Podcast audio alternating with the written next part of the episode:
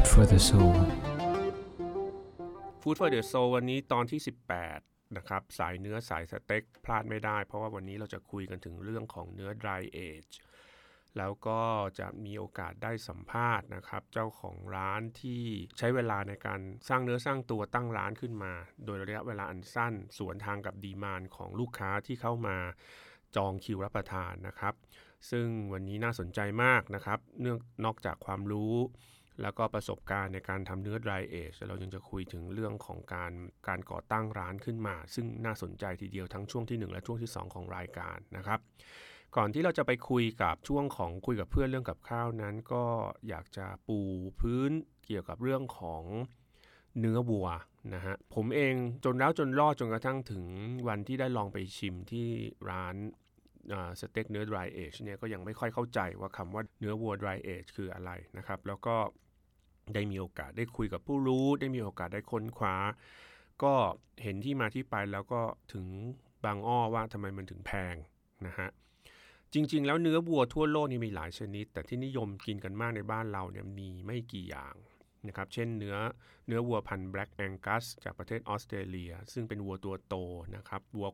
วัวโคขุนสีดำผ่านการเลี้ยงด้วยหญ้าชนิดพิเศษนะครับแล้วก็รสสัมผัสของเนื้อเนี่ยมีความเยี่ยมยอดทั้งกลิ่น มีความหอมนะฮะอันนี้ก็คือเป็นเนื้อที่เรียกว่าเป็นสุดยอดแห่งการนำไปทำสเต็กจากเนื้อวัวที่เรานิยมบริโภคส่วนใหญ่ในปรุงขึ้นจากเนื้อสดๆ ที่ไม่ต้องผ่านกรรมวิธีใด ๆ นะครับ ก่อนนำไปปรุงสุกเป็นเนื้อดิบซึ่งเรียกว่าอะไรอะเรียกว่าผ่านการแล่และจัดจำหน่ายออกสู่ครัวเรือนแบบวันต่อวันนะครับ เพราะฉะนั้นมีสิทธิ์ที่จะจะเสียได้ถ้าไม่มีการบ่มหรือหมักนะฮะ แม้เนื้อที่มีชื่อทั้งหลายจะเป็นเนื้อคุณภาพสูงและรสอร่อยอยู่แล้ว แต่ว่าความต้องการลิ้มรสของมนุษย์เนี่ยย่อมเป็น เรียกว่าลิ้นเป็นปลายเปิดอะเพราะฉะนั้นเนื้อ dry age นะฮะหรือว่าการบ่มเนื้อจึงถือกำเนิดขึ้น เชฟต่างๆต่างการันตีเป็นเสียงเดียวกันว่าเนื้อประเภทนี้คือเนื้อที่มีความสุดยอดในความอร่อย ในเรื่องของรสชาติที่มีความล้ำลึกนะครับ เอาเข้าปากไปเนี่ยก็ต้องอมให้ได้รสสัมผัสอะไรก่อนต่างๆ เหล่านี้นะฮะ เพราะนั้นเดี๋ยวเราจะมาคุยกันจากนี้ไปถึงเรื่องของการ dry age หรือการบ่มเนื้อนะฮะว่ามันคืออะไรกันแน่ทำไมต้องนำไป dry age ทำไมต้องบ่มนะครับ ไม่มีผู้ใดกล่าวหรือเจาะจงได้ว่าการบ่มเนื้อ หรือการเอจจิ้งเนี่ยเริ่มต้นเมื่อเมื่อใดนะครับ แต่ว่ามีบางคนก็บอกว่ามีมานานแล้วแหละตั้งแต่ยุคก่อนประวัติศาสตร์ บางก็บอกว่าถูกพัฒนามาจาก มาในยุคหลังๆนะฮะเพียงแค่การหยิบยืมเทคนิคการถนอมอาหารของคนโบราณมาพัฒนาใช้ เพราะฉะนั้นการบ่มเนื้อนี่ก็คือการเปลี่ยนสภาพเนื้อนั่นเอง ให้มีรสชาติลึกซึ้งมากขึ้น วิธีการก็ถามว่ายุ่งยากไหมก็ต้องอาศัยความชำนาญนะครับ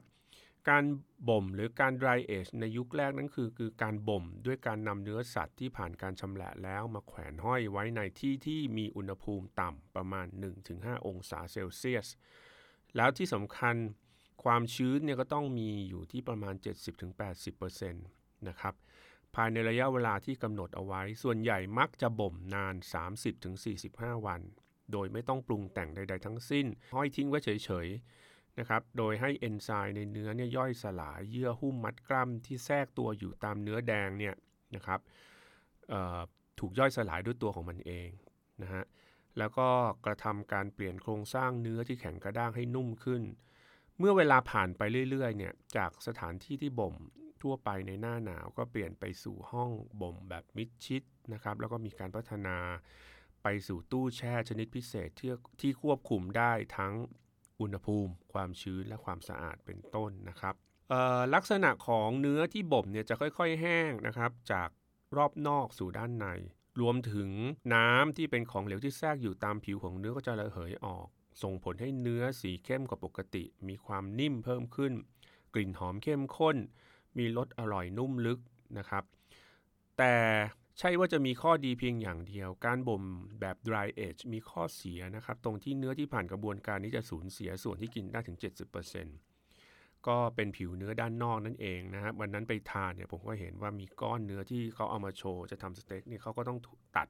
มีการเฉือนเนื้อด้านนอกที่มันดำหรือมันเสียไปแล้วเนี่ยนะครับ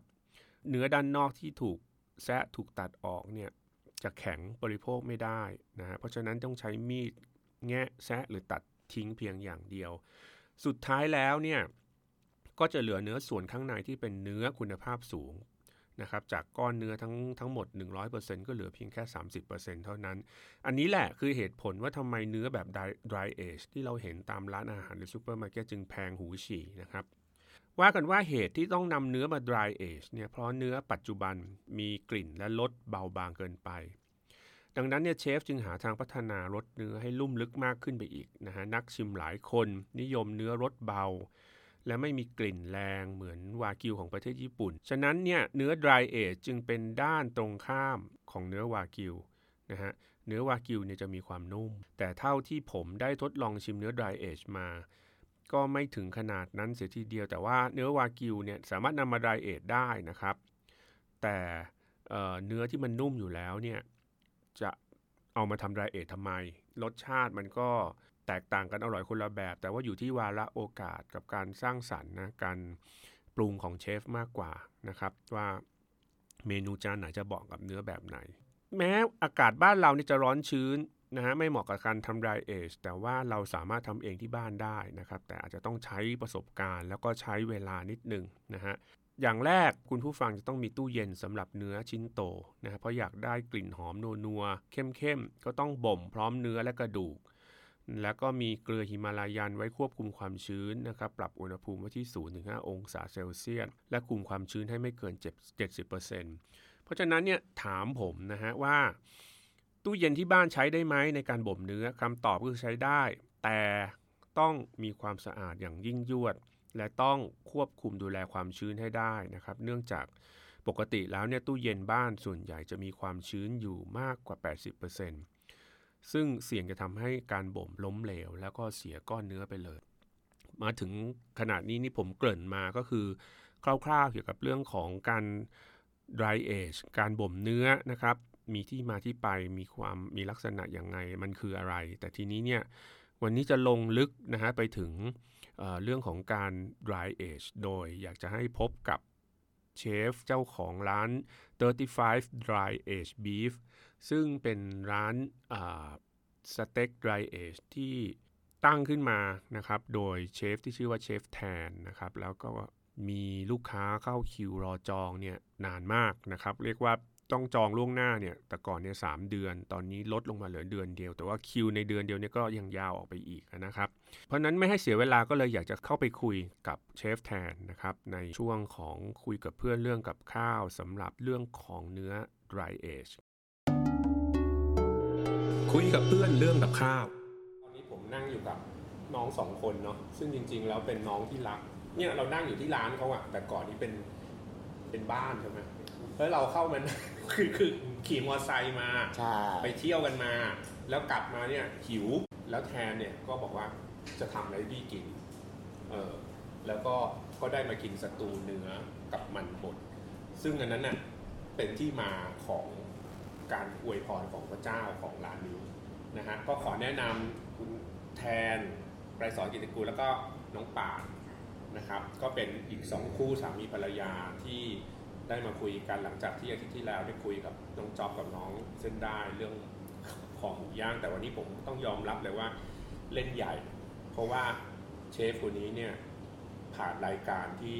ดังๆเนี่ยมาเยอะแล้วนะฮะก็แทนพูดอะไรนิดนึงได้ไหมฮะ ถึงการเริ่มต้นสั้นๆก็ได้ของ 35 dry aged beef เนี่ยวันนั้นเนี่ยมันเกิดอะไรคือการเริ่มต้นจริงๆเนี่ย เราไม่ได้คาดหวังว่ามันจะโตมาขนาดนี้เนาะแล้วผมก็เชื่อว่าหลาย ๆ คนก็ ก็ไม่น่าจะคาดหวังว่ามันจะมาถึงได้ขนาดนี้ อย่างอย่างพี่บอยเองพี่บอยก็ ตรงที่พี่บอยนั่งเลยพี่พี่บอยก็เคยมานั่งทาน จริงๆมันก็คือออฟฟิศใช่แล้วก็ไม่ใช่อย่างนี้เลยใช่แล้วก็รื้อของออกแล้วก็นั่งกินกันทำกับข้าวกินกันเอ่อมันก็เป็นจุดเริ่มต้นนะฮะที่แบบเราได้เริ่มทำจากจุดเล็ก ๆ เป็นโปรเจกต์เล็ก ๆ ที่เราทำชื่อว่า35 Dry Age Beef Project เป็นโปรเจกต์ที่เราทำขึ้นมาเพื่อให้เพื่อนๆ พี่ๆ น้องๆ มาลงขัน Dry Age เนื้อกินกันอืมเสร็จแล้วเนี่ยพอเรา Dry Age เนื้อครบ 35 วันเสร็จเราก็หั่นแบ่งกัน แบ่งกันทานเป็นโปรเจกต์ที่คือเป็นโปรเจกต์ที่เริ่มจากการแบ่งปันก่อนอืมแค่นั้นเองซึ่งก็เริ่มแค่นั้นจากนั้นเนี่ยก็เริ่มมีพี่ๆ น้องๆ ที่เป็นเพื่อนของเพื่อนเข้ามาในเพจเยอะขึ้น กลุ่มก็ใหญ่ขึ้นพอกลุ่มใหญ่ขึ้นเนี่ยก็กลายเป็นว่าเราไม่สามารถ มาลงขันได้ละผมก็เลยถือโอกาสตัดคำว่าโปรเจกต์ทิ้งอืมก็เลยเหลือแต่คำว่า 35 dry age beef อืมเป็นชื่อเพจอืมสำหรับขายเนื้อ dry age ออนไลน์อ่าอ่าอ่าเริ่มจากแค่นั้นซึ่งซึ่งตอนนั้นเนี่ย มันไม่มีใครทำเนื้อ dry age ออนไลน์ขายอืมเดี๋ยวจะมาคุยถึงเรื่องรายเองอ่าอยากรู้ก็คืออาจจะเป็นคอร์สถามที่ป่านก่อนว่า เคยคิดไหมว่าจะมาเป็นแบบนี้ในชีวิตของป่านไม่ไม่ได้คิดว่าตัวไอ้ที่เราทำเป็นงานเลย จะกลายมาเป็นอาชีพหลักของเราไม่เคยเห็นภาพบ้านของตัวเองจะเป็นแบบนี้ไม่เคยเห็นภาพบ้านตัวเองว่าจะต้องเปิดเป็นร้านอาหารอะไรเต็มรูปแบบขนาดนั้นเพราะเมื่อก่อนเป็นร้านขายเป็นผ้าร้านขายผ้าใช่นะครับมาถึงเนี่ยคือกองผ้าพับเต็มเลยแล้วขึ้นมาบนเนี้ยที่ผมนั่งอยู่ตอนนี้ก็เราจะทำเป็น chef's table ในอนาคตนะครับ แล้วก็คือคือแต่ก่อนเนี่ยกี่ปีที่แล้วเนี่ยน่าจะสองปีสองปีที่แล้วตรงนี้เนี่ยเป็นเหมือนบ้านอะแล้วมีโต๊ะอาหารมีหนังสือกองหนังสืออะไรวางแล้วเรามาเล่นบอร์ดเกมกัน ใช่นะฮะ เนี่ยก็คือคือคือเป็นความอัศจรรย์ของสิ่งที่เราเชื่อถูกไหมนะครับ ทีนี้อะวันนี้เนี่ยอยากจะคุยกันถึงเรื่องจริงๆ แล้ว Food for the Soul เรายังไม่เคยทำ EP อะไรเกี่ยวกับสเต็กเกี่ยวกับเนื้อเลย แล้วผมก็เล็งคุณแทนไว้แล้วแหละว่าจะต้องมาคุยกับเขาให้ได้ว่าไอ้คำว่า dry age beef เนี่ยมันมันคืออะไร วิธีการเลือกเนื้อของแทนเนี่ยมีหลักการอะไรยังไงบ้าง พี่ไม่รู้จริงกินอย่างเดียว คือจริงๆเนี่ยเราเรามีความเชื่อว่าคนไทยเนี่ยถ้าเริ่มทำเนื้อได้เก่งขึ้น มีการพัฒนาสายพันธุ์ที่เอามา breeding กับวัวไทยทำให้เกิด texture รสชาติของเนื้อใหม่ๆ ขึ้นมา ไม่ว่าจะเป็นไทยแองกัสไทยวากิวเมื่อในเมื่อคนไทยเริ่มทำอะไรที่มันเก่งขึ้นอะอืมแล้วเราก็น่าจะสนับสนุนได้อะก็เลยคิดว่าเราเริ่มจากของไทยๆเนี่ยเอามา dry age เพิ่มรสชาติ เพิ่มความนุ่ม เพิ่ม texture ทุกอย่าง มันจะมาผ่านจากกระบวนการอ่ากระบวนการที่เราเอาไป dry age เราผมเลยคิดว่าเนื้อ dry age เนี่ยคนไทยก็ยังไม่ค่อยรู้จักเยอะ ใช่ใช่เหมือนกับตอนที่ผมทำร้านแรก ๆ ที่ยังตอนนี้ยังไม่มีใครมาจองกินนะ บางคนก็เขาเรียกว่าหลงเข้ามาแล้วกัน เดี๋ยวนะฮะท่านผู้ฟังร้านนี้เนี่ย คุณจะเดินเข้ามาเฉยๆไม่ได้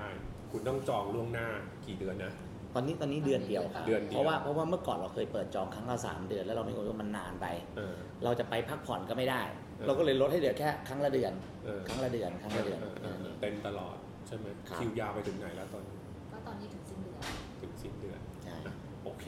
ต่อครับโอเคเรื่องเนื้ก็คือพอ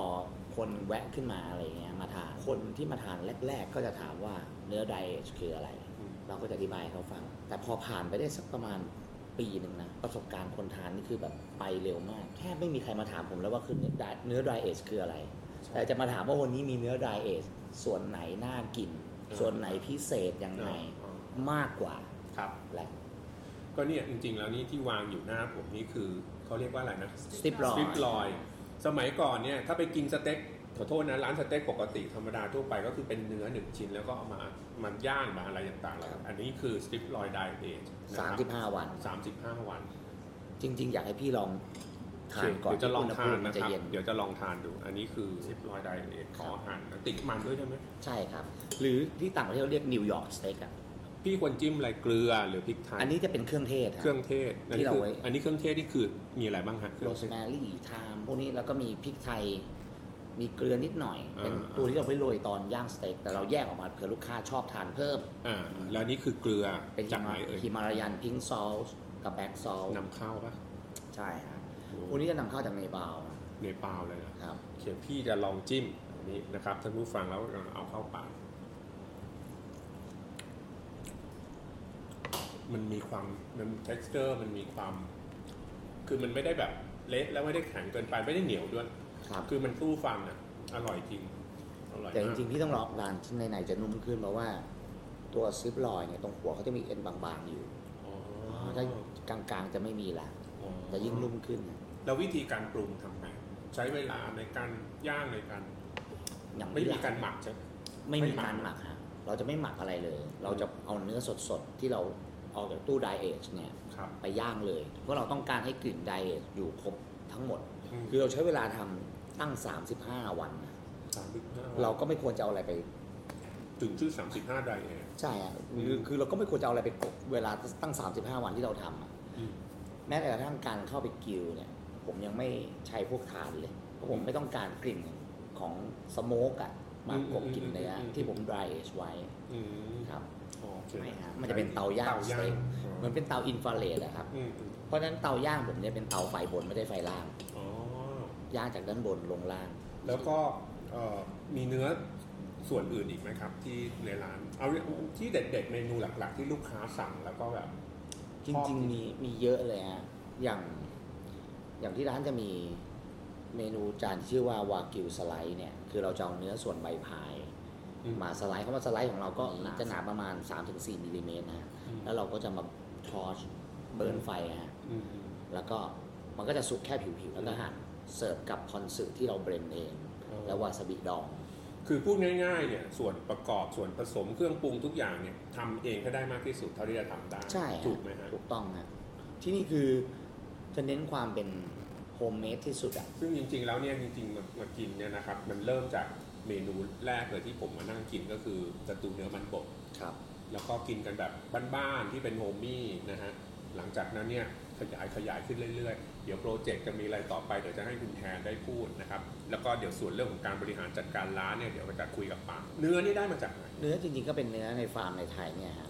ออ แต่ว่าเรารับจากหลายที่ไม่ได้ยึดติดฟาร์มใดฟาร์มหนึ่งให้เองแต่ตอนนี้ก็ยังหลายที่อยู่ ใช่ฮะอย่างเช่นสัปดาห์นี้ของฟาร์มนี้สวย เราก็ซื้อของฟาร์มนี้เข้ามา มีหลักการในการเลือกเนื้อจากเลือกฟาร์มฮะยังไงบ้างคือเขาก็จะส่ง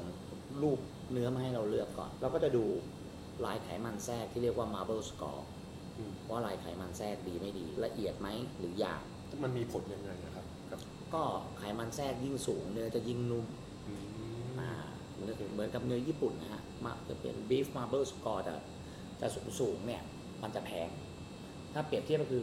A 1 2 3 4 5เออเออ A 5ก็จะแพงอะไรเออเงี้ยเพราะฉะนั้นเนื้อที่ร้านเนี่ยที่คัดเข้ามาในร้านจะเป็น A 4 A 5เท่านั้นอืมไม่ได้ใช้ A 3เลยโอเค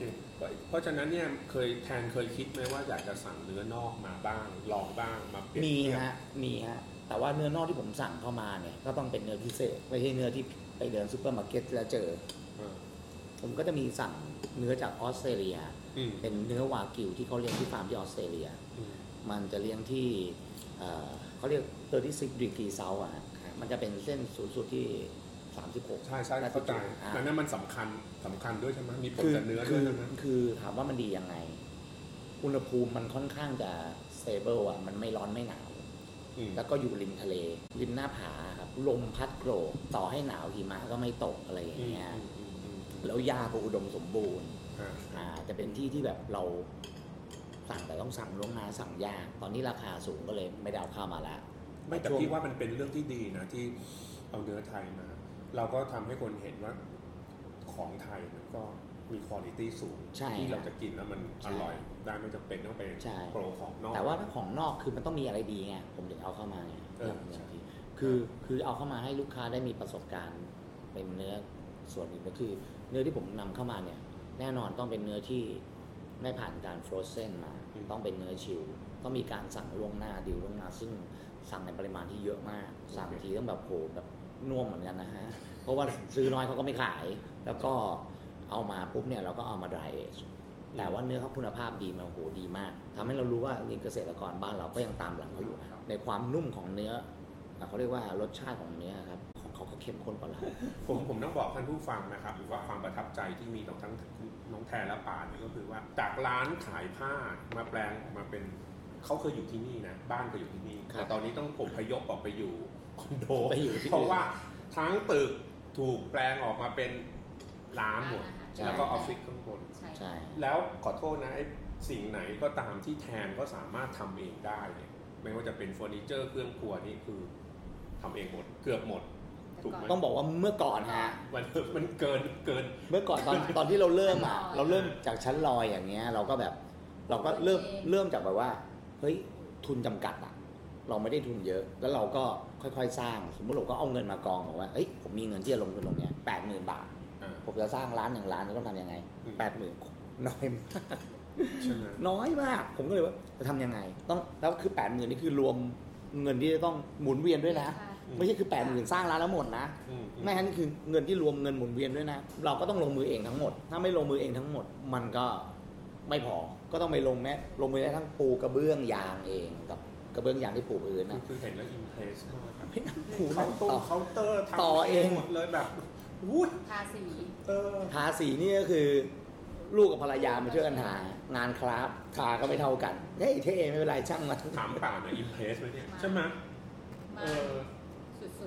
แต่ก่อนเป็น graphic designใช่ฮะก็คือคือจริงก่อนมาทำก็งานสุดท้ายที่ทำก็คือทำกับพี่บอยนี่แหละ ช่วงนั้นที่ทำคอนเสิร์ตเออคือก่อนที่จะทำคอนเสิร์ตเราก็เป็น graphic designer ทั่วไป แล้วก็เป็น graphic designer ออกแบบพวกลายผ้า แล้วก็มาจบที่งานคอนเสิร์ตแล้วก็อยากมาถามป่านบ้างคือป่านเนี่ยรับบทเป็นคนบริหารจัดการนะครับ เพราะว่าแน่นอนนะพอมันมันเกิดการออกสื่อแล้วก็เชฟแทนกลายเป็นที่รู้จักเนี่ย แน่นอน traffic ในการที่จะ manage ร้านเนี่ยมันยากๆมากขึ้น มีวิธีการจัดการยังไงบ้างหรือว่าก็ตาม sense ของตัวเอง ตาม sense ล้วนๆเลยก็ก็จัดการเองทั้งหมด อะไรทำเองได้ก็ทำดูแลลูกค้า take care ลูกค้าพยายามปรับตัวเองทุกอย่างนะเพราะบทบิวตี้เนี้ยจะเป็นคนค่อนข้างเอ่อเก็บตัวพอสมควรอยากอยู่กับตัวเองมากกว่าเออนะคะตอนนี้ก็ต้องปรับตัว เราต้องปฏิ เหนื่อยเนาะๆเหนื่อยทีนี้อะกลับมาพูดถึงเรื่อง product เมนูของร้านเนี่ยที่เด็ดๆเนี่ยมันมีอะไรบ้างครับพี่กินตอนนี้กินเนื้อตรงเวลานี้สมัยก่อนลูกค้ามาเขาก็จะมาสั่งสตูเนื้อมันบดที่เป็น signature หลังๆ ก็จะมีเนื้อผัดซอสแจ่วขึ้นมา มีลิ้นวัวพะโล้มันบดที่นี่เนียนจริง ๆ นะครับ คือผมกินแล้วมันเป็น creamy มาก แล้วก็มีความ คือไม่เคยกินที่ไหนอร่อยเท่านี้ขอขอขอโทษที่ต้องอวยที่พูดจริง ๆ เออลิ้นวัวพะโล้ใช่ไหมฮะ แล้วตอนหลังก็มีแก้มวัว confit คือที่เนี่ยจะคลอดเมนูใหม่ๆเนี่ยปีหนึงประมาณ 1-2 เมนูเองเออไม่ได้คลอดเยอะเออเออก็จะมีแก้มวัว confit ปัจจุบันเนี่ยที่ร้านก็จะเป็นพาสต้าเส้นสดหลังเออเป็น homemade พัทำทำเองอีกทำทำเอง แล้วก็จะมีเมนูพาสต้าจานใหม่ ชื่อว่า beef shank truffle เป็นพาสต้าเป็นซอสครีมอือฮึนะครับแต่ว่าเราไม่ได้ใช้ครีมสดอืมเราใช้ความมันของ ของชีสกับอืมไข่แดง จะคล้ายๆคาโบคาโบนาร่าแบบดั้งเดิมอ่าอ่ามีทัฟเฟิลด้วยเออมีกลิ่นของทัฟเฟิลเข้าไป แล้วก็มี beef shank ก็คือเป็นเราใช้ silver shank หรือเรียกว่าน่องแก้ว วาง top วางด้านบน top ครับโอเคอันนี้ก็เป็นเมนูใหม่ที่ลูกค้าก็เริ่มนิยมสั่งละแล้วเดี๋ยวเร็วๆนี้ก็จะมี homemade มอสซาเรลล่าเออด้วยเป็นมอสซาเรลล่าชีสสดนะครับเออเป็นชีสสดที่ที่เห็นอยู่ตรงข้างหน้านี่ใช่ใช่ไหมที่ทางร้านทำเองนะฮะทีนี้ท่านผู้ฟังนอกเหนือจาก เมนูที่ฟังแล้วมันดูเป็นตะวันตกนะฮะก็ยังมีเนื้อผัดซอสแจ่วอันนี้คือใช่เด่นมากอะคือต้องสั่งทุกครั้งนะครัใช่เป็นคือจริง ๆ ที่ร้านจะบอกว่าเป็นฟิวชั่นนะจะเป็นฟิวชั่นระหว่างอ่าตะวันตกนะ ครับ ตะวันตกจริงผมก็หนักไปทางอิตาเลียนนี่แหละ แล้วก็มีความเป็นอาหารจีนด้วย แล้วก็มีความเป็นอาหารไทยด้วยที่เข้ามาจีนปเมนกันูนไหนอะที่เป็นจีน จริงๆสตูเนื้อเนี่ยคือจีนบวกอืม จีนเป็นจีนเป็นจีนบวกฝรั่งนะ แล้วก็ ในส่วนของสเต็กนะฮะมันก็เป็นของที่ต้องทำอยู่แล้วใช่นะฮะก็จะมีหลายหลายเมนูที่จะมาสั่งกันได้นะครับ ทีนี้เนี่ยตอนนี้คนจะจองก็ต้องไลน์เข้ามาหรือว่ายังไงอ๋อเราจริงจะมีระบบจองนะฮะเดี๋ยวนี้คือเราอืมใช่ไหมเราก็ไปจ้างบริษัทโชว์บริษัทที่ทำเกี่ยวกับระบบจองคิวร้านอาหารโดยเฉพาะเฉพาะใช่ใช่แล้วทีนี้ท่านผู้ฟังเขาอยากจะมากินที่ยังไม่รู้จักอะมีความหวังที่จะเข้ามากินได้เนี่ยต้องทำยังไงบ้าง คือเข้าไปเช็คในระบบจองได้เลยฮะว่ามี คิวมีที่นั่งว่างวันไหนเวลาไหนบ้างอไอย่างระบบเงี้ยจองนี่คือยังไงเป็นไล่แล้วมันเป็น Facebook เราใช่ไหมฮะ Facebook เราเนี่ยก็ไปเซิร์ช35 Dry Age Beef เข้าไปปุ๊บ ใต้ cover page จะมีปุ่ม book now หรือจองเลยอย่างเงี้ยไปกดปั๊บก็จะเข้าลิงก์หลังบ้านเราที่เป็นระบบจองทันที ใช่ หรือเข้ามาไลน์ไลน์ official ของทางร้านนะครับ ก็เป็น a d sign อืมนะครับ35 Dry Age Beef เนี่ยเข้าไปปุ๊บเมนูด้านล่างนะครับ ก็ไปคลิก reservation โอเค ก็จะเข้าไปลิงก์จองเหมือนกัน ไปตรวจสอบในนั้นเลยฮะง่ายฮะก็ใช้ความพยายามนิดนึงฮะเพราะว่าผมเชื่อว่าแทนเนี่ยเขาไม่อยากจะเปิดอะไรที่มันแมสมากจริงๆนะเอ่อปริมาณกับคุณภาพมันมีความสัมพันธ์ซึ่งกันและกันๆอ่าที่ร้านก็จำกัดที่นั่งนะเออกับกับคือปกติที่ร้านก็จะนั่งอยู่ที่ประมาณ20 20 20ถึง24 ที่นั่งไม่เกินเนี่ยฮะเออคือคือผมเพิ่งชิมมอสซาเรลล่าชีสสด แล้วก็น้ำสลัดอันใหม่ที่ก็จะเปิดตัวเมนูใหม่เนี่ยชีสเนียนมากอะทำยังไงอะคือถึงได้คือเราต้องไปสั่งนมเออเป็นนมวัวที่รีดสดๆเลย ไม่ผ่านการพาสเจอร์ไลซ์หรือผ่านการต้มใดๆทั้งสิ้นอืมคือรีดเสร็จเขาก็แพ็คใส่ถุงมาส่งเราเลยครับอ่าเขาเรียกฝรั่งเขาจะเรียก full fat milk เออนะครับก็เป็นนมที่แบบว่าไขมันเยอะอืมมาก แล้วเราก็ต้องเอามาผ่านการต้มให้ได้อุณหภูมิประมาณสัก 47-50 องศาอืมนะฮะแต่เราก็ ค่อยๆให้ใส่ส่วนผสมเข้าไปเพื่อให้มันเกิดไขมันแตกตัวขึ้นมาอืมแต่ที่เราทำเนี่ยมันเป็น homemade แบบว่า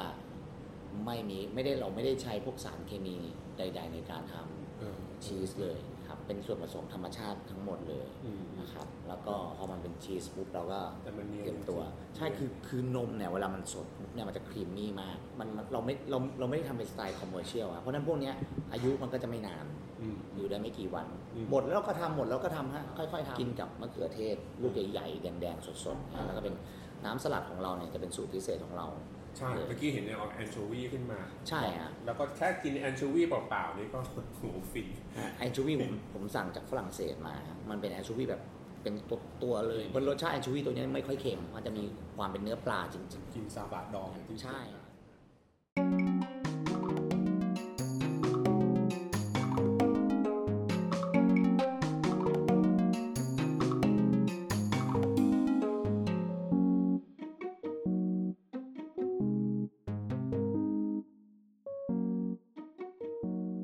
ในช่วงแรกเราได้คุยกันถึงเรื่องของเมนูรายละเอียด แล้วก็ความหมายลักษณะของการ dry age เนื้อนะครับ ในช่วงที่ 2 นี้ก็อยากจะมาคุยกับเชฟแทนอีกครั้งหนึ่งนะฮะ อันนี้จะเป็นหัวข้อที่ผมเรียกว่าน่าสนใจทีเดียว เกี่ยวกับเรื่องของการพัฒนากว่าจะมาเป็นร้าน 35 dry age beef เนี่ยมันต้องผ่านอะไรมาบ้างนะครับ ซึ่งผมเองก็มีส่วนอยู่ในการเติบโตของร้านนี้นะฮะตั้งแต่เราไปเที่ยวด้วยกันกลับมาแล้วก็เชฟแทนก็ทำเมนูซิกเนเจอร์แบบบ้านๆให้ให้ทาน เพราะว่าเราหิวกัน หลังจากนั้นเนี่ยก็พัฒนามาเรื่อยๆ จากร้านขายผ้านะครับปิดชั้น 2ทำเป็นครัวในที่สุดจนกระทั่งถึงวันนี้ผ่านมา 2 ปี ปิดทั้งตึกนะฮะ แล้วก็ อพยพย้ายกันออกไปอยู่ข้างนอก แล้วปรับที่ตรงถนนเจริญรัตน์เนี่ยกลายเป็นร้านขายสเต็กไรเอชอย่างเต็มตัว ซึ่งอันนี้เนี่ยผมมองว่าเป็นผลของการที่เชฟแทนและป่าสัตย์ซื่อต่อการให้ครับ แล้วก็มีความสินเซียมีความจริงใจกับพนักงานลูกน้องนะครับ การให้ที่ไม่หวังผลสิ่งใด การให้ที่แฟร์ นะครับไม่ว่าจะกับพนักงานลูกน้องหรือกับลูกค้าที่เข้ามากินคุณภาพต่างๆ โดยที่ค่อยเป็นค่อยไปแล้วไม่คิดถึงผลออกอบโกยอย่างละโมบลภมากใดๆทั้งสิ้น ซึ่งตรงนี้เนี่ยเป็นตัวอย่างที่ดีที่เห็นถึงการอวยพรของพระเจ้านะครับ ในพระคำลูกาบทที่ 6 ข้อ 38 บอกไว้ว่าจงให้เขาแล้วท่านจะได้รับด้วย และในตักของท่านจะได้รับตวงด้วยทนานท่วนยัดสันแน่นพูนล้นใส่ให้ เพราะว่าท่านจะตวงเขาด้วยทนานอันใด พระเจ้าก็จะทรงตวงให้ท่านด้วยทนานอันนั้น นี่เป็นความหมายที่เราคุยกันแล้วเกือบเกือบร้องไห้ เพราะว่าเรามีความรู้สึกซาบซึ้งใจถึงการอวยพรของพระเจ้านะครับหลังจากที่เราได้ให้กับคนอื่นไปแล้ว เมื่อเราให้ด้วยความเชื่อสิ่งที่พระเจ้าจะประทานให้กับเรา มันมากมากจนล้นนะครับ จนเต็มนะฮะภาชนะที่ใส่ เพราะฉะนั้นเราจะไปคุยกับเชฟแทนต่อนะครับ ถึงที่มาที่ไปแล้วประวัติความเป็นมาที่น่าสนใจมาก ๆ เลยเกี่ยวกับเรื่องของร้าน 35 Dry Age Beef ครับ คือจริง ๆ วันที่เริ่มทำร้านในห้องเก็บของที่ชั้นลอย ผมก็ไม่คิดว่าใครจะมาจองกินนะ มันเริ่มต้นจากแบบ ผ่านบททดสอบอะไรมาเยอะมาก ผมก็ต้องผ่านบททดสอบมาอย่างหนักหน่วงเลยทีเดียว บอกไว้ว่าหนักหน่วงจริง ๆ พอวันที่เรามีคนจองเข้ามาทาน ก็คือวันที่มีบล็อกเกอร์เข้ามารีวิววันนั้นแหละคือไม่ใช่ว่าผมอยู่เฉยๆนะฮะรอคนมารีวิวนะฮะผมก็ทำการตลาดผ่าน online marketing ด้วยตัวเอง ยิง ad ผ่าน Facebook คือทำอย่างละเอียดยิงแม้กระทั่งว่า ยิงไปแต่ละคอนโดในละแวกรัศมี 6 กิโลเมตร ต้องทำยังไงอะไรยังไงคือแบบผมทำอย่างละเอียดมากเอ่อก่อนหน้าเนี่ยผมจะเรียกว่าเป็นบททดสอบ 10 วัน เป็น 9 วันที่ไม่มีลูกค้าเลยท้อไหมสุดๆ แต่ด้วยความเชื่อมั่นว่ามันถ้าเป็นสิ่งที่พระเจ้าอวยพรพระพระเจ้าก็ต้องทดสอบว่าเราเชื่อจริงไหม9วันเนี่ยไม่มีลูกค้ามีแต่คนเดียว ผมทักไปหาบล็อกเกอร์ทุกไลน์ที่ผม search เจอ ไม่มีใครมาเลย ถ้ามาก็บอกงั้นเก็บตังค์บอกเก็บตังค์ผมก็ไม่ไม่บอกเอาว่าไม่ต้องมาเพราะเพราะเอาจริงๆหนึ่งเราอยากได้รีวิวที่มันเป็นเป็นรีวิวจริง ๆอะอืมมาจากใจจริงสองอันนี้ด้วยความสัตย์จริงแล้วคือ ผมก็ไม่มีเงินจ้างเขาไม่มีเงินจ้างเขามาเก้าวันไม่มีเลยอะแล้วพอวันที่สิบผมทักแบบเยอะมากเยอะเยอะไม่รู้จะเยอะยังไงอะอืมจนผมทักไปคนสุดท้ายนะ เพจเขาชื่อพยูนบูดตะลุยกินอืมคนที่เจอจากตรงนั้นแหละ คนอัแหละตามคนตามประมาณแบบ4ี่แสนของเขาอะเขาคัดลูกเพจมาก เพราะฉะนั้นลูกเพจเขาเนี่ยจะเป็นคนที่ไปกินอาหารจริง ๆ อะอืมเขาก็ทำเพจเกี่ยวกับอาหาร ไม่มีท่องเที่ยวอะไรเข้ามาเกี่ยวนะอืมเขาก็จะแบบลูกเพจเขาก็จะมีคุณภาพอะอืมอืมเป็นรูปเพจก็คือเหมือนเหมือนนักชิมจริง ๆอะอืมอืมผมก็ทักไปหาเขาเขาบอกว่า ปกติอะถ้าทักมาเขาคิดตังค์นะอืม แต่พอดีอะเพื่อนเขาอะเพื่อนส่งเขาจองมาแล้วส่งรูปมาให้ดูว่าร้านนี้น่าสนใจ แล้วเขาเห็นว่าน่าสนใจ เดี๋ยวเขาจะไปรีวิวให้อืมแต่ถ้าไม่อร่อย ไม่รีวิวให้นะอืมเราก็โอเค นี่คือวันที่สิบให้หลังอีกสองวัน คือพี่บอยจำวันที่พี่บอยกินสตูเนื้อมันบดผมครั้งแรกได้ไหมจำได้ยังจำได้ติดลิฟรถติดริมฝีปากอยู่เลยอะเขากินอะเขาก็อาการเดียวกับพี่บอยวันนั้น ตักเข้าปาก อื้อหืมบดเนียนอื้อหือพี่บอกแทนไว้แล้วนะทำขายเหรอเขาบอกว่าเขาบอกว่าเนี่ย อันเนี้ยจะเป็น signature เหมือนอีกร้านดังร้านหนึ่งเลยผมบอกเฮ้ยขนาดนั้นเลยเหรอเราก็ยังไม่เชื่อเลยว่าเฮ้ยสตูเนื้อเรามันจะอร่อยอะไรขนาดนั้นวะอืมอืมอืมแล้วเขาก็กินสเต็กเลยเขาบอกเขาชอบเดี๋ยวเขาจะรีวิวให้อืมหลังจากนั้นอีกวันสองวันเองสองเขาวันเขาก็ไปรีวิวลงตอนประมาณเที่ยงเที่ยงอืมๆโอ้โหคนก็เริ่มมา comment บอกเสร็จตอนประมาณช่วงบ่ายบ่ายบ่ายสองบ่ายสามเนี่ย เพจDrama-addict เอาไปแชร์ต่อ เอาไปแชร์ต่อปุ๊บโอ้โห ไปกันใหญ่เลยเอ่อในวันนั้นก็ยังไม่ค่อยมีอะไรนะไม่เรายังยังยังเปิดร้านขายอยู่ปกติไม่ค่อยมีอะไรแล้วก็เปิดร้านขายปกติอะไรอย่างเงี้ยปกติเรายังไม่ไม่พอสร้าง traffic อะไรปิดร้านปิดร้านเสร็จแล้วก็นอน เช้าตื่นมาตกใจไลน์แอดของทางร้านอะสามร้อยกว่าไลน์สามร้อยกว่าข้อความ แล้วเป็นอะไรที่พี่ตอบเท่าไหร่พี่ก็ตอบไม่หมดอะตอบปุ๊บก็เด้งใหม่เข้ามา ทั้งโทรศัพท์เข้าโทด้วรยศัพท์การโทรศัพท์โทปารศัเนี่ยพท์มาทั้งโทรศัพท์ ทั้งผมก็ช่วยรับโทรศัพท์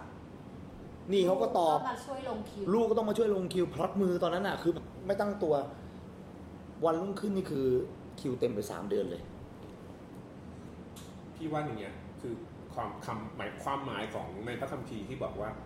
พระเจ้าจะใส่ลงไปในทนานที่ยักษ์ใส่แน่นขุดล้นฟังพูดแล้วจะร้องไห้จริงคือมันจริง มันล้นอะ คือคือคือพี่ต้องบอกว่าพูดกอดกันร้องพระเจ้าอะไห้เออใช่คือผมเชื่อเลยนะ ผมบอกว่า สมมุติว่าเราทูลร้องขออะไรไปสักอย่างหนึ่งอืมพระเจ้าอะ จะดูว่าเหมาะสมไหมไม่ใช่พระเจ้าไม่ให้นะอืมพระเจ้าอยากให้ทุกอย่างที่คุณร้องขอ แต่สิ่งนั้นเหมาะกับคุณไหมล่ะอืมถ้าให้แล้วสิ่งนั้นเป็นโทษกับคุณอะ พระเจ้าก็จะไม่ให้ใช่ใช่แล้วพระเจ้าจะให้เมื่อถึงเวลาที่เหมาะสมอืมพระเจ้าจะเตรียมคุณให้พร้อมเสมอ ก่อนที่คุณจะรับพรอันนั้น คือ พี่พูดง่ายๆก็คือว่าคือการรอคอยอะจริง การรอคอยแบบ อย่างมีหวังด้วยนะ ใช่ คือยังมีคือหวัง คือผมไม่เคยหมดหวังในพระเจ้าแล้วผมก็เชื่อ อืม เชื่อเชื่อเท่านั้นเลย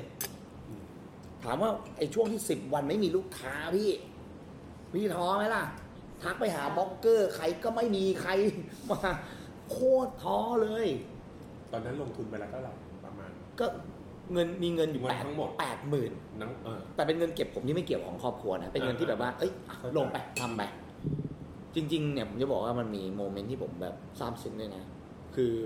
ลูกสองคนน่ะอืมควักเงินเก็บเข้ามา อีกคนควักมาหมื่นอีกคนควักมาเจ็ดพันลูกขอหุ้นด้วยอืมจริงๆนี่ moment ที่ผมแบบได้ คือเป็นวันเวลาเป็นเวลาที่เหมาะสมดีกว่าที่เรียกว่าแบบว่าเอ่อ ตามความเชื่อที่ที่ผมและแทนเชื่อนะครับว่าเอ่อ timing ของพระเจ้าเนี่ยมันเกินความเข้าใจของมนุษย์เลยนะ เพราะว่าจริงอย่างใครจะไปรู้อย่างในช่วงโควิด คนก็ suffer จะตายแต่เราก็แบบว่าเอ้ยพระเจ้าทันเวลาเว้ยใช่ไหมถึงเวลาปุ๊บร้านแทนมาเป็นแบบนี้มีเวลาให้รีโนเวทมีเวลาได้ทำอะไรในช่วงนั้นใช่แต่ถามว่าคือเอาจริงๆร้านเนี้ยอ่าในระหว่างที่คนอื่นเขาประสบภาวะโควิด ทางร้านนี้ก็จะก็ ถามว่ากระทบไหมกระทบอยู่แล้วล่ะ แต่อยู่ได้แบบเหนื่อยคือต้องทำงานเยอะขึ้นอืมแต่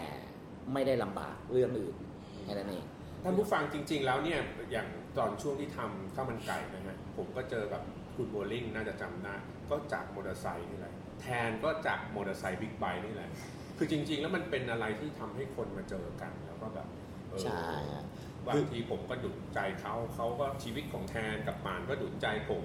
นะฮะ เพราะว่า timing ของเขาเนี่ยอาจพระเจ้าอาจจะอวยพรไปก่อนละนะเดี๋ยวก็ผมก็รออยู่ในช่วงเวลานี้ว่าเฮ้ยมันจะมีอะไรตื่นเต้นแต่การรอคอยพระเจ้าเนี่ยมันคือความตื่นเต้นนะจริงไม่ได้ไม่ได้เป็นการรู้สึกว่าเหนื่อยหมดหวังแล้ว ไม่ไหลจะถึงเวลาของเราแต่ว่าเฮ้ยเราเราเฝ้าด้วยความตื่นเต้นอะใช่แต่คือจริงๆเนี่ยการรอนี่บอกว่าเหนื่อยไหมเหนื่อยมากท้อไหมท้อมาก แต่ไม่หมดหวังเลย ยังหวังทุกๆวัน ทุกเวลาที่เราตื่นเช้ามาเราก็ยังหวังในพระเจ้าอยู่แต่เหนื่อยไหมเหนื่อยจริงพี่ถ้าบอกไม่เหนื่อยอะโกหกท้อไหมท้อมาก ถ้าบอกไม่ท้อก็โกหกอีกอะโอเค วันนี้ก็ต้องขอบคุณทั้งแทนและปานมาก ๆ เลยที่สลับเวลาแล้วก็เนี่ยได้นั่งเดี๋ยวจะกินสเต็กที่เหลือให้หมดนะครับเพราะว่าอร่อยมาก นะครับ ขอบคุณมากๆเลยที่ได้ที่ได้มาคุยกันคราวหน้าอาจจะรบกวนอีกทีหนึ่งมีหลายประเด็นที่พี่อยากจะคุยกับเราเรื่องวายเรื่องนู่นนี่นั่นนะฮะที่จริงๆก็มีส่วนที่จะมาใส่ในนี้ได้ ขอบคุณมากครับ ขอบคุณครับสวัสดีครับทั้งหมดทั้งปวงรายละเอียดเกี่ยวกับเรื่องของเนื้อ dry age นะครับ แล้วก็ที่มาที่ไปของ 35 dry age beef ร้าน steak dry age ที่ตั้งขึ้นมาโดยความเชื่อแล้วก็ความ หวังใจในการให้กับทุกๆ คนที่เข้ามาสัมผัสเนื้อแล้วก็เข้ามาอยู่ในร้านนะครับ ต้องขอบคุณเชฟแทนและคุณป่านที่ได้ให้สัมภาษณ์ ซึ่งผมก็คิดว่าเป็นบทสัมภาษณ์ที่ให้กำลังใจสำหรับหลาย ๆ คนที่กำลังฟังอยู่ และกำลังค้นหาตัวเอง รอจังหวะชีวิตของตัวเองนะครับ อันนี้ก็เป็นบทสัมภาษณ์ที่มีค่ามาก ๆ เลยนะครับสำหรับอาทิตย์หน้านะครับคอวายอย่าพลาดแล้วก็คนที่เป็น นักฟังเพลงเช่นเดียวกัน เพราะว่าเราจะได้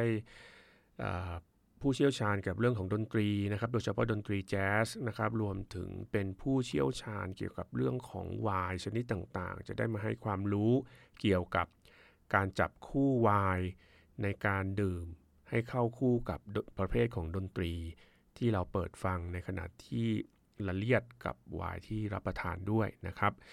ก็เราเจอกันอีกที่ใน Food for the Soul อาทิตย์หน้าสำหรับอาทิตย์นี้ผมก็ต้องขอลาไปก่อน ก็ขอบคุณทุกๆทท่านนะครับ ขอพระเจ้าอวยพรทุกท่านครับ ขอบคุณครับ